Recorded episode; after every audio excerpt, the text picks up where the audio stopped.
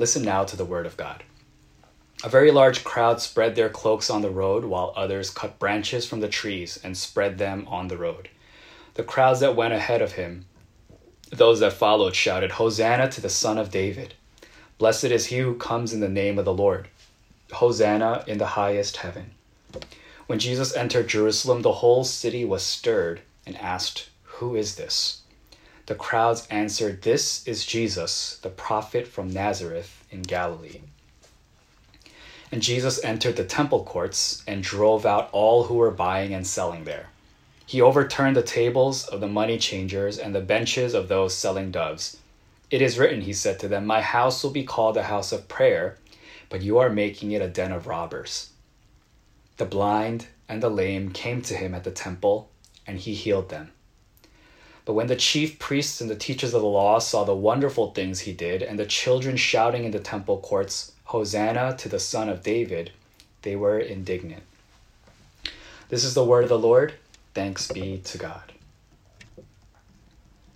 And today's message is titled The Fullness of His Arrival.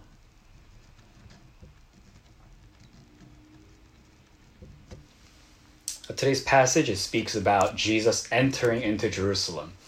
Uh, in the story of Christ's ministry, when you take a look at the progression of his ministry from beginning to end, uh, this represents his greatest challenge. It represented uh, him coming face to face with the most powerful institutions, uh, the most powerful opposition. It was the most dangerous uh, for him in his ministry. If Christ wanted to, he could have carved out a nice little ministry out in the countryside he could have stayed in Galilee and had his large following and had a comfortable living. Uh, he could have had his disciples and, you know, he could have made a nice little life for himself, doing his miracles, proclaiming the kingdom. And, you know, he probably could have reached a lot of people. He probably could have done a lot of good work. He probably could have done things with a longer span uh, just because he's alive longer. Uh, but of course, the plan for Jesus Christ and the reason that God sent him into the world was to confront the biggest problems. It was to go face to face with the strongest opposition. It was to have to go and tackle the things that normal people, regular people, would not want to. And Jesus Christ did that. And so we hear of this scene as uh, triumphal. We describe this almost as if there are horns playing in the background, and you know, it's almost like a movie scene. And the the scene that I always kind of turn back to is the idea of if you've watched the movie Gladiator with Russell Crowe, you know, when they enter into the city and they're releasing all the doves and all the people are playing the horns and they're all clapping and cheering. There's you know stuff falling from the sky and everybody is so happy and everyone is you know together and unified. And you know that's the kind of scene that we get uh, as jesus is entering into jerusalem. Partially from their misunderstanding of the type of king that jesus was uh, their misplaced expectation on what they wanted jesus to do uh, their misunderstanding of what the enemy was, who the enemy was, what the problem was. And so, as Jesus is entering into Jerusalem, uh, people are very excited about this. They feel a sense of hope. They feel a sense of strength. They feel a sense of unity. And they are thinking, we are going to be a people again. We are going to have our country again we are going to have a king like King David once again. And Jesus fit the necessary criteria. He had the following, he had the sway, he had the numbers, you know, he had the charisma, he had the leadership, he had the demonstration of power, he had the right family line, you know, he had it all. And uh, they weren't able to see what he was truly coming to do.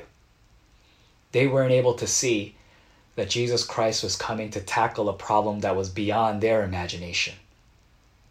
They saw the Roman Empire, they saw the Roman governor, they felt the tax coming out of their pockets, uh, they felt the oppression of foreign rule, they felt the persecution.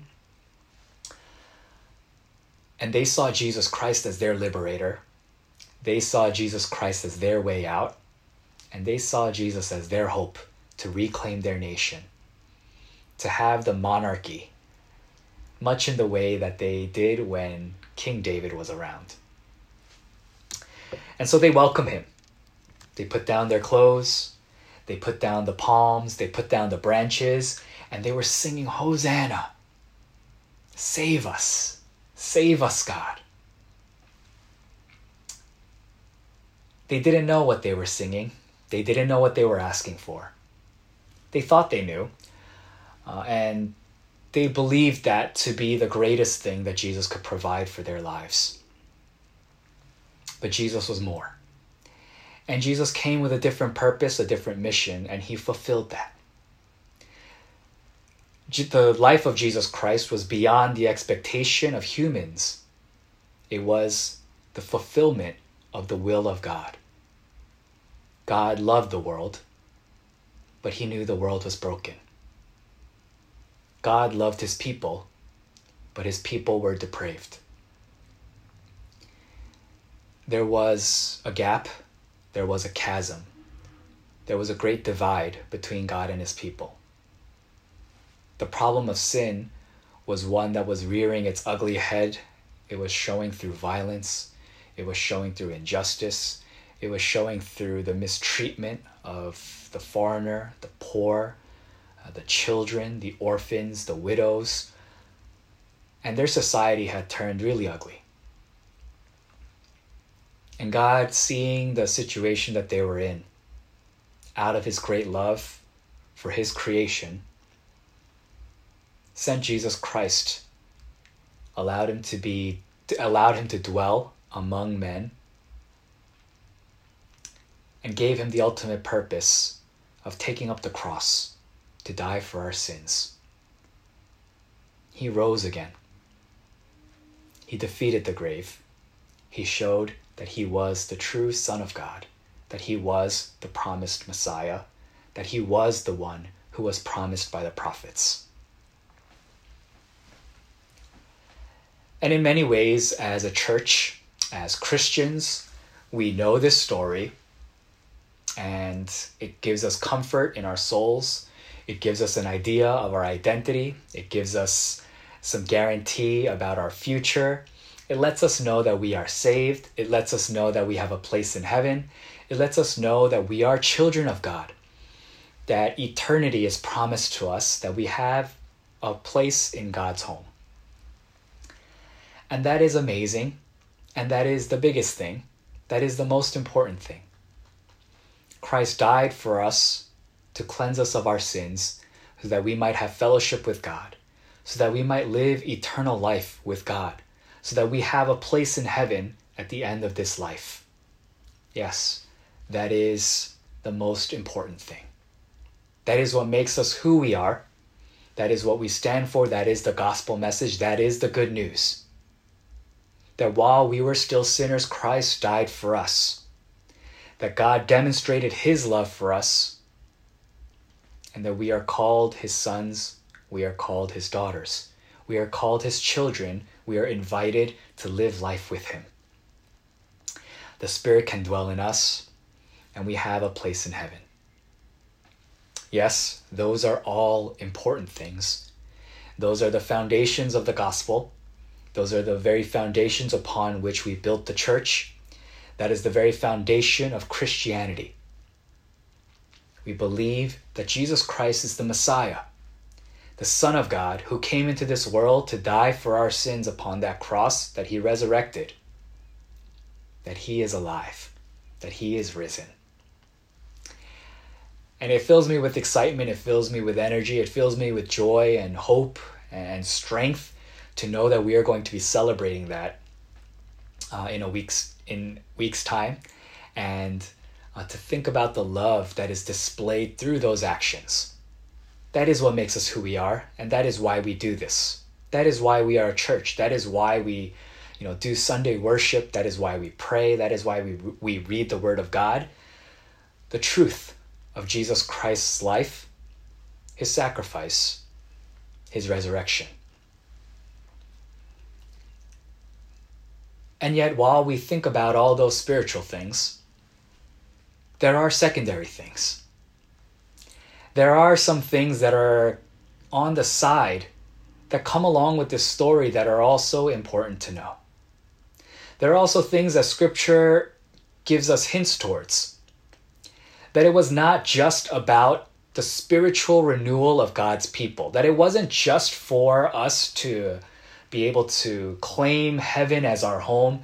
It wasn't just for our sins and our hearts to be cleansed so that we can have relationship with God, so that we could be indwelt by the Spirit. Yes, those are the most important things. Don't get me wrong and do not misquote me. Those are the most important things.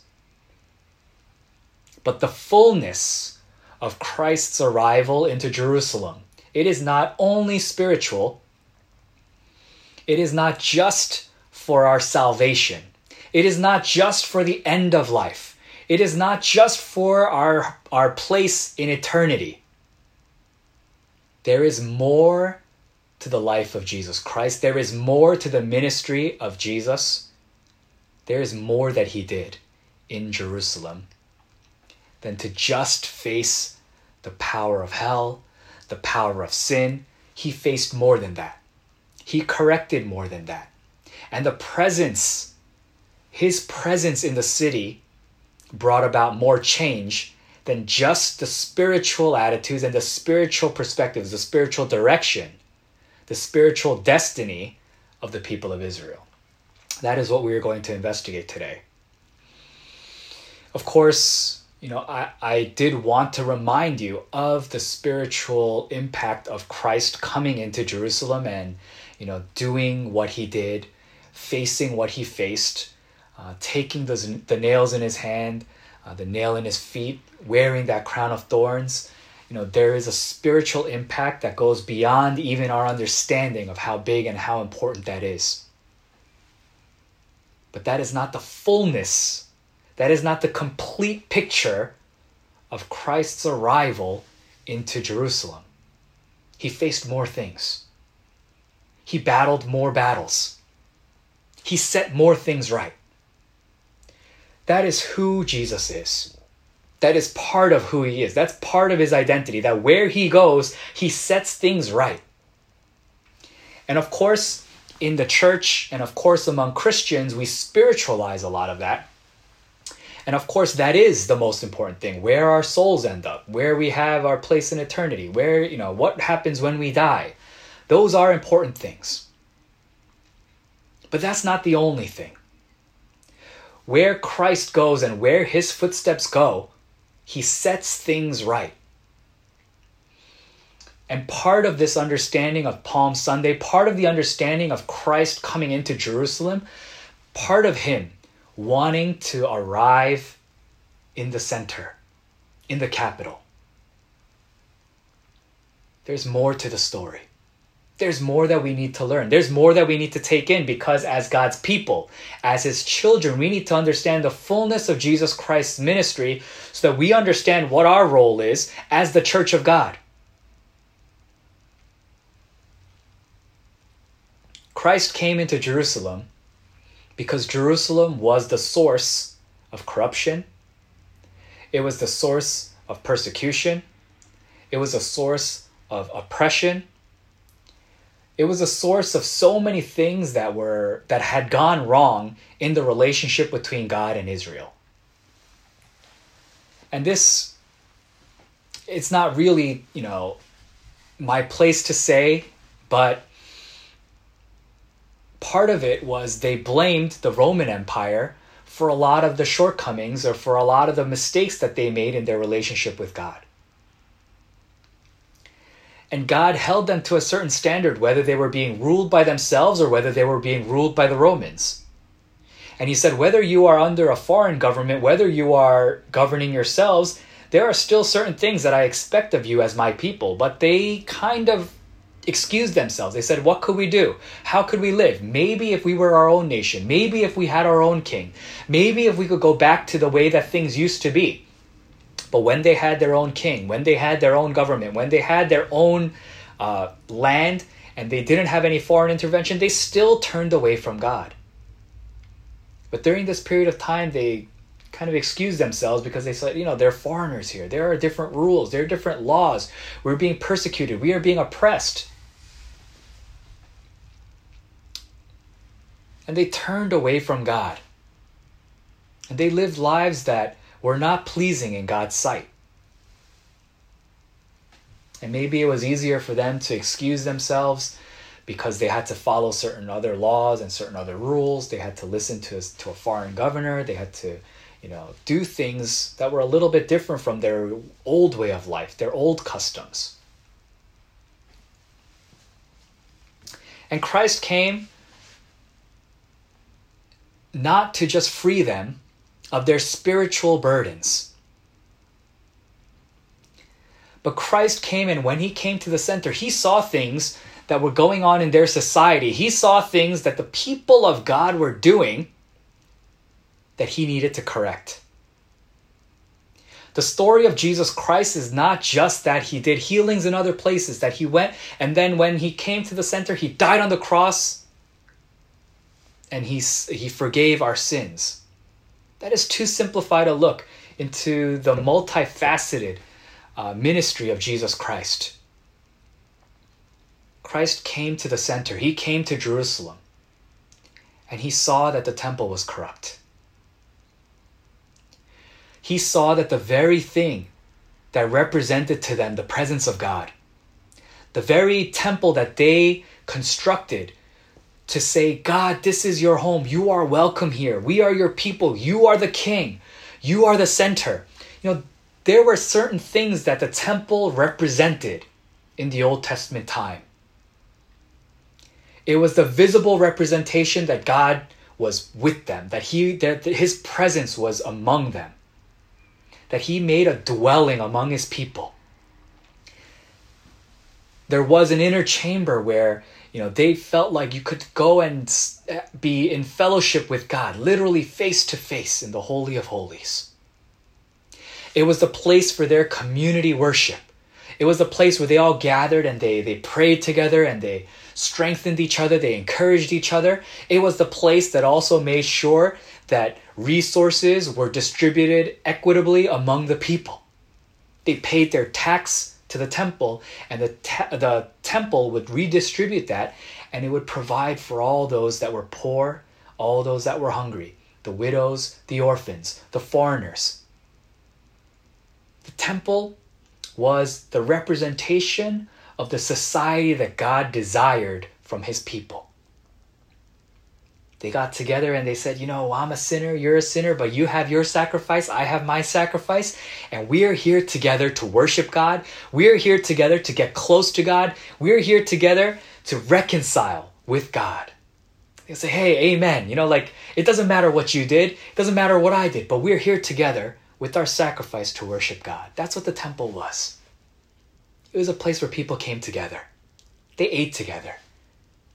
You know, they, they caught up with one another and people from different towns and different villages. People, you know, they wouldn't see each other, but when they made pilgrimage and when they worshiped together, they would say, How are your children? How, how is your family? How is your wife doing? You know, how, how is the crop this year? The temple was more than just a place of worship. It was a place that really represented, it was the microcosm of the society that God desired of his people, where people came all together and they said, you know, you know, whether you are poor, whether you are hungry, whether you are broken, whether you're a widow, whether you are orphaned, you are welcome into this place to get close to God, to get close with his people. You are welcome here. And what happened? What did it become? It became a place of corruption. It became a place of favoritism. It became a place where the wealthy could find ways to work the system to increase their wealth, to oppress the poor. the temple became a place where the priests could become rich, where they became powerful, they became influential because they decided where the resources could be directed. It became a place where, through the sacrificial system, uh, merchants and the pilgrims who were coming to the temple to offer sacrifice, they found out a system, they found out a way to make it work so that they could become wealthy. It became a money lending uh, institution. It became a place where people were figuring out how they could work the system to become wealthy. And it didn't matter what happened to the widow. It didn't matter what happened to the orphan. It didn't matter what happened to the hungry, the poor, the powerless, the weak.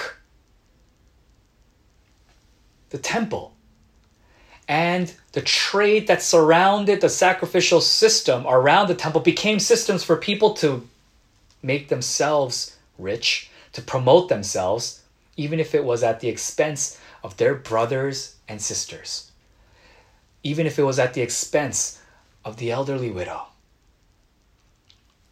The fullness of Jesus Christ's arrival, it's not just spiritual. There are societal things. There are community issues. There are problems that are right in front of us, that are right before us, that Jesus Christ came to fix. Jesus Christ doesn't come to Jerusalem and immediately die on the cross. He spends his time proclaiming the kingdom of heaven. He spends his time teaching, preaching. He spends his time ha- doing what he has to do to correct the ills of society. Those are lessons that we need to know. Those are lessons that we need to learn. the powerful, the rich. They were oppressing those that did not have status, those that did not have power. They were they worked the system to the point where it was not a system where it honored God, it pleased God, it was for reconciliation with God. It was a system that became how big and how how big can I build my house? How big can I make my vineyards? How rich can I become? And it didn't matter that people were dying in the streets. It didn't matter that people, you know, were being taken away and jailed because of their debt, because they were uh, lending and they were using the system to, to make slaves and make servants of people. And Jesus Christ entered into the center. He entered into Jerusalem. And it wasn't just for spiritual renewal he came into the center. He came into Jerusalem to say, This is not the society, this is not the, the community that God intended. There are standards for God's people. If you are to be called children of God, if you are God's people, you cannot live like this. And he entered and he cleansed the temple courts. See, as soon as Jesus enters, things change. And if we are people of God, then we need to see that these are the things that are important. These are things that are important to God. These were things that were important to Jesus Christ.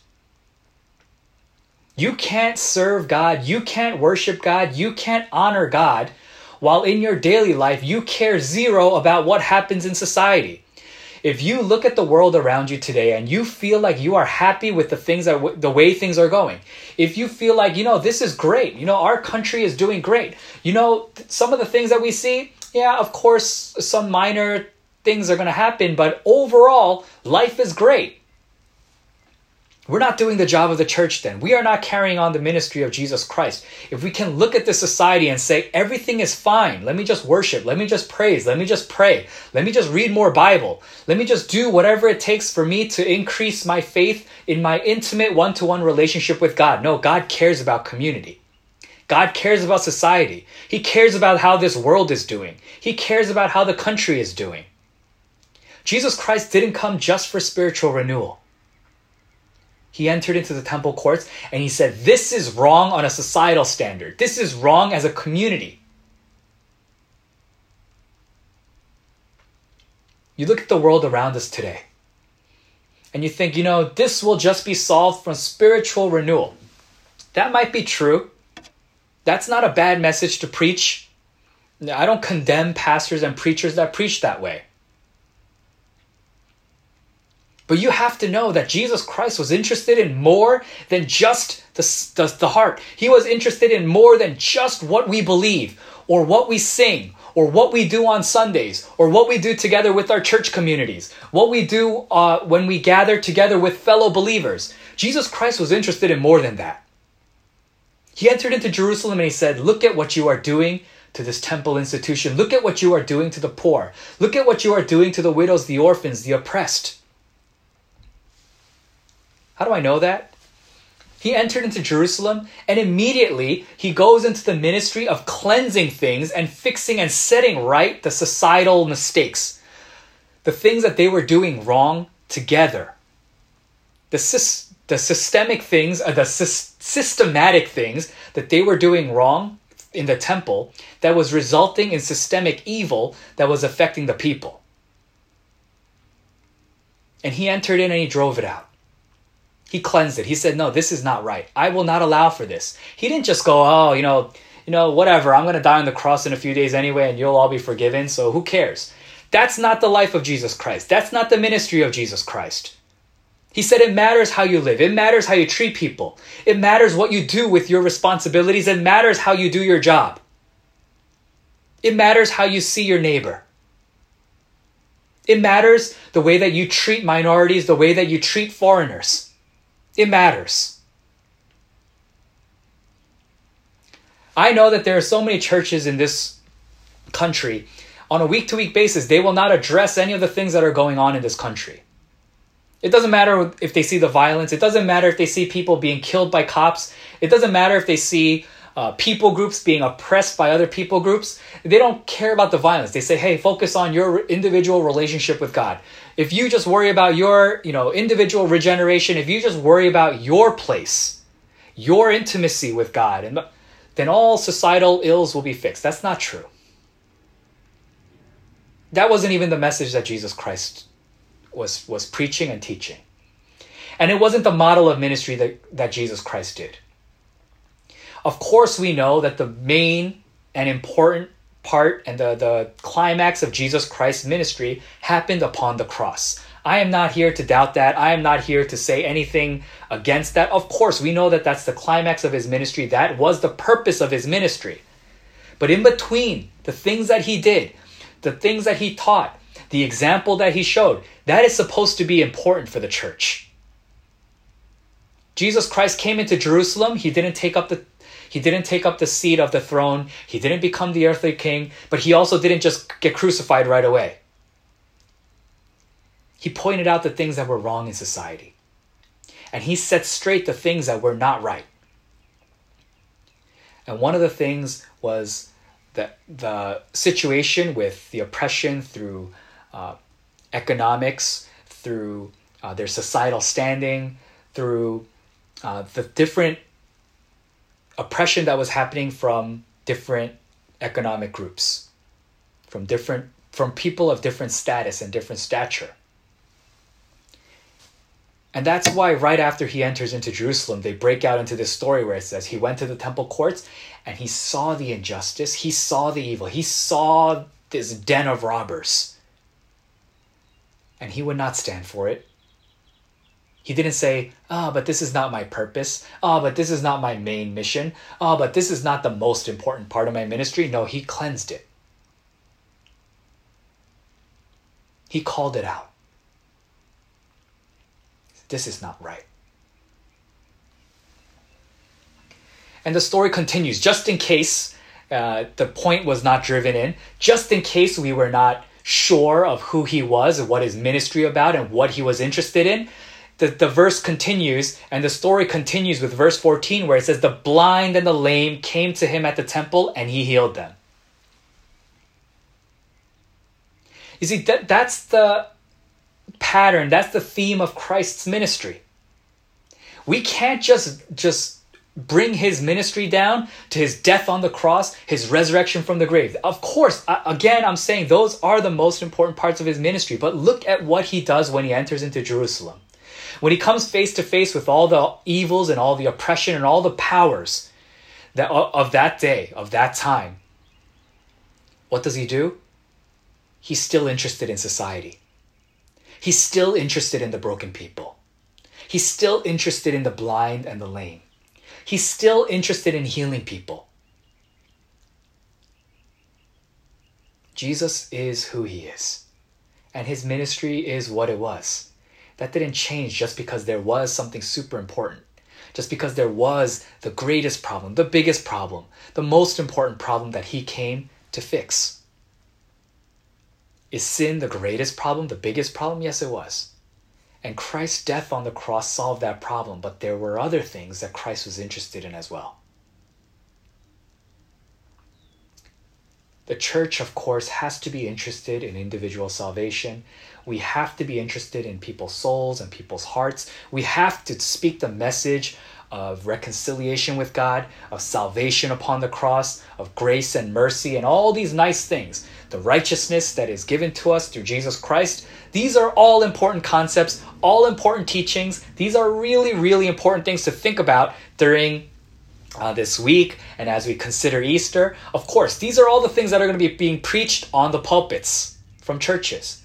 But Christ was interested in more than those things the fullness of his arrival into Jerusalem meant that corruption, that evil, that oppression had to cease.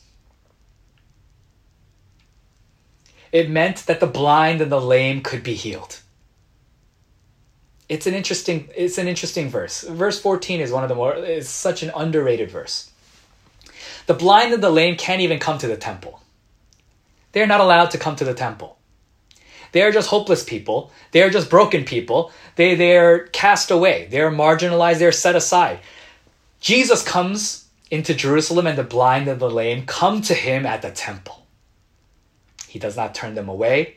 He does not rebuke them. He does not say that they are unclean and that they are per- perverting the, the temple courts and, and dirtying the temple system. He heals them.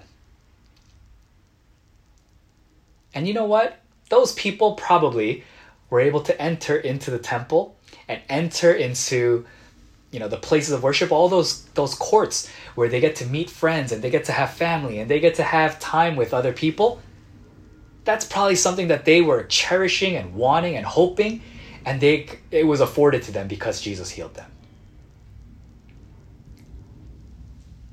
He's interested in the people of the community.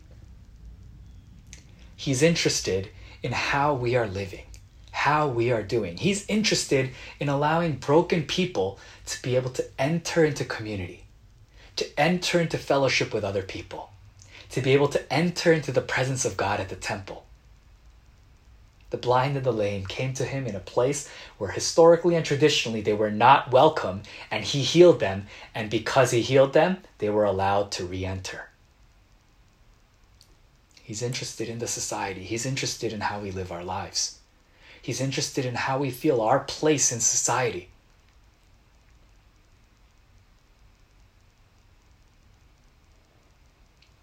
He came to Jerusalem to set things right. And of course, ultimately, he sets he solves the problem of sin. But along the way, he was consistent in who he was and what his ministry was about, he would not see injustice. He would not tolerate things that were happening around him.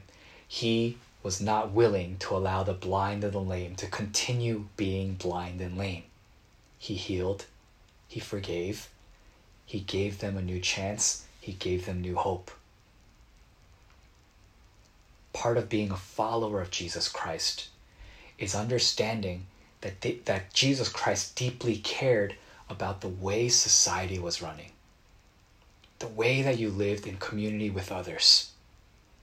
He was deeply, deeply affected by people's standing and their identity and the way that they were being treated because of their illnesses or because of their status as widows, as orphans. You know, even as he heals the, the bleeding woman, he says, Daughter, you are healed. He's interested.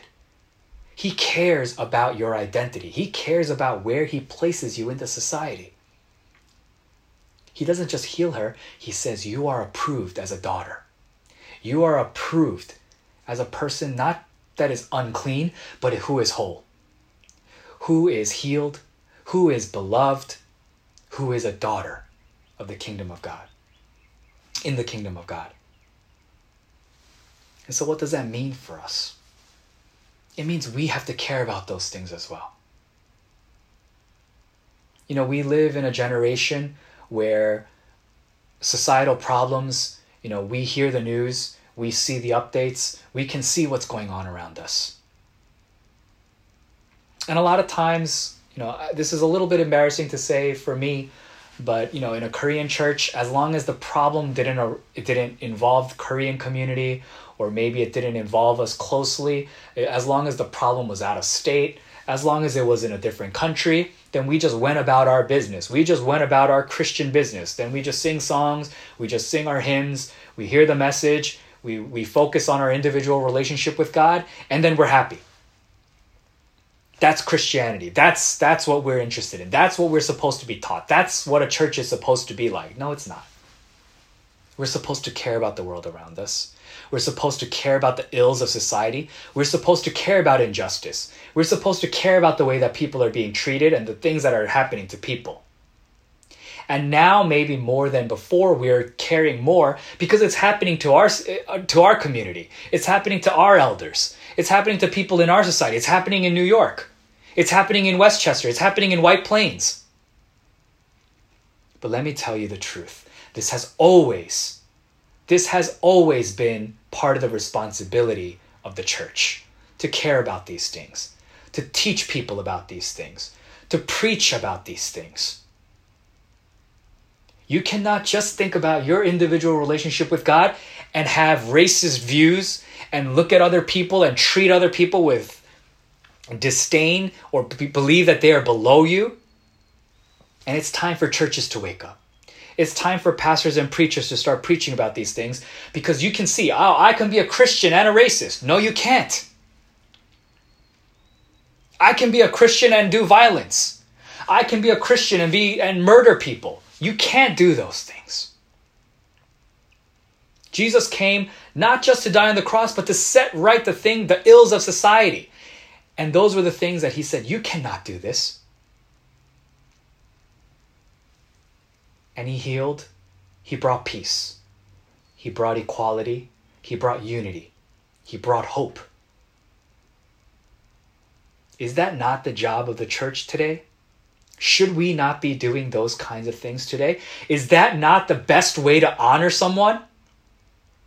To do what they did and to see the things that they saw as important as important for ourselves? Maybe churches need to do that and maybe more than growth maybe more than you know spiritualizing ourselves maybe more than you know promoting you know our, our, church and, and trying to grow our congregation. Maybe we need to do more in society the way that jesus christ did.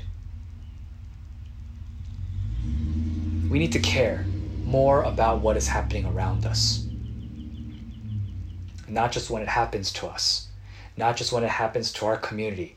When you see it happening to others the same rage we, we feel inside of our hearts we should have felt when we saw it happening to the African American community, when you saw it happening to immigrant communities, when you saw it happening, you know, in other countries, when you saw genocide occurring in, in places on in other parts of the world that may not have hit home with us. These are things that should be in our minds and in our hearts.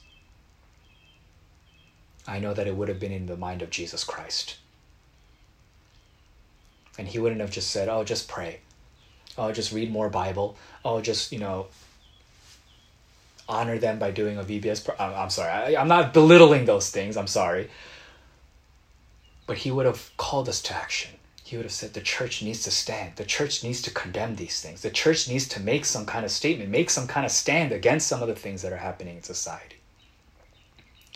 And I hope that you see that as something that is important for the church. Jesus was interested in inequality. He was interested in injustice. He was interested in correcting those things. He came to heal. He came to restore. He came to unite. That is the job of the church. That is our responsibility. And I can think of no better way to honor the life, death, and resurrection of Jesus Christ than to walk in his footsteps. And I hope that you will join me. Join me. And I hope that that's something that will matter to our church and uh, to our congregations. What can we do? What can we do to drive out corruption? What can we do to drive out evil? What can we do to drive out injustice and inequality? What can we do to stand on the side of rights, of the oppressed, of the marginalized, of the broken? How can we defend them? How can we be a voice for them? These are things that I hope you will take deep into your heart. Figure out your role, figure out your place, figure out the talents and the gifts that God has given to you so that you can use it to help this world. And as cheesy as that sounds, to make this world a better place. That's what Jesus Christ did every step of the way. And I hope that that's something that we will do. I think that's something that our church should do. That we will do together as individuals, as people of God. The blind and the lame came to the temple and he healed them. Hosanna is save us. Save us. Not just from eternal hell, not just from our sins. Save us. Help us. Rescue us. And that's exactly what Jesus did.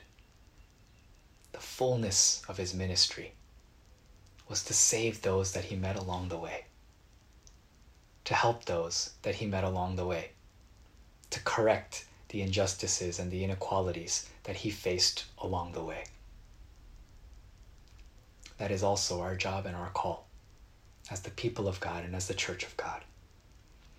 And I hope and I pray that we will find our small ways, the small steps that we can take to start following the footsteps of Jesus Christ and his ministry. I charge you with that. I challenge you with that. I challenge and charge that to myself as well. And I hope that we will see that it is the job of the church. Let us pray.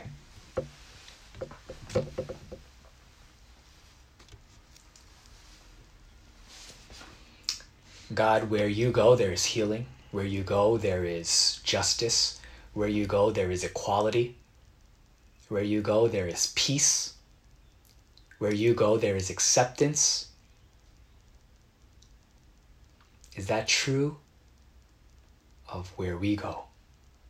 Is that true of how we live? Is that true of our viewpoints and our perspectives? Maybe we've spiritualized so much. Maybe we spiritualize so much that we forget other aspects of your ministry.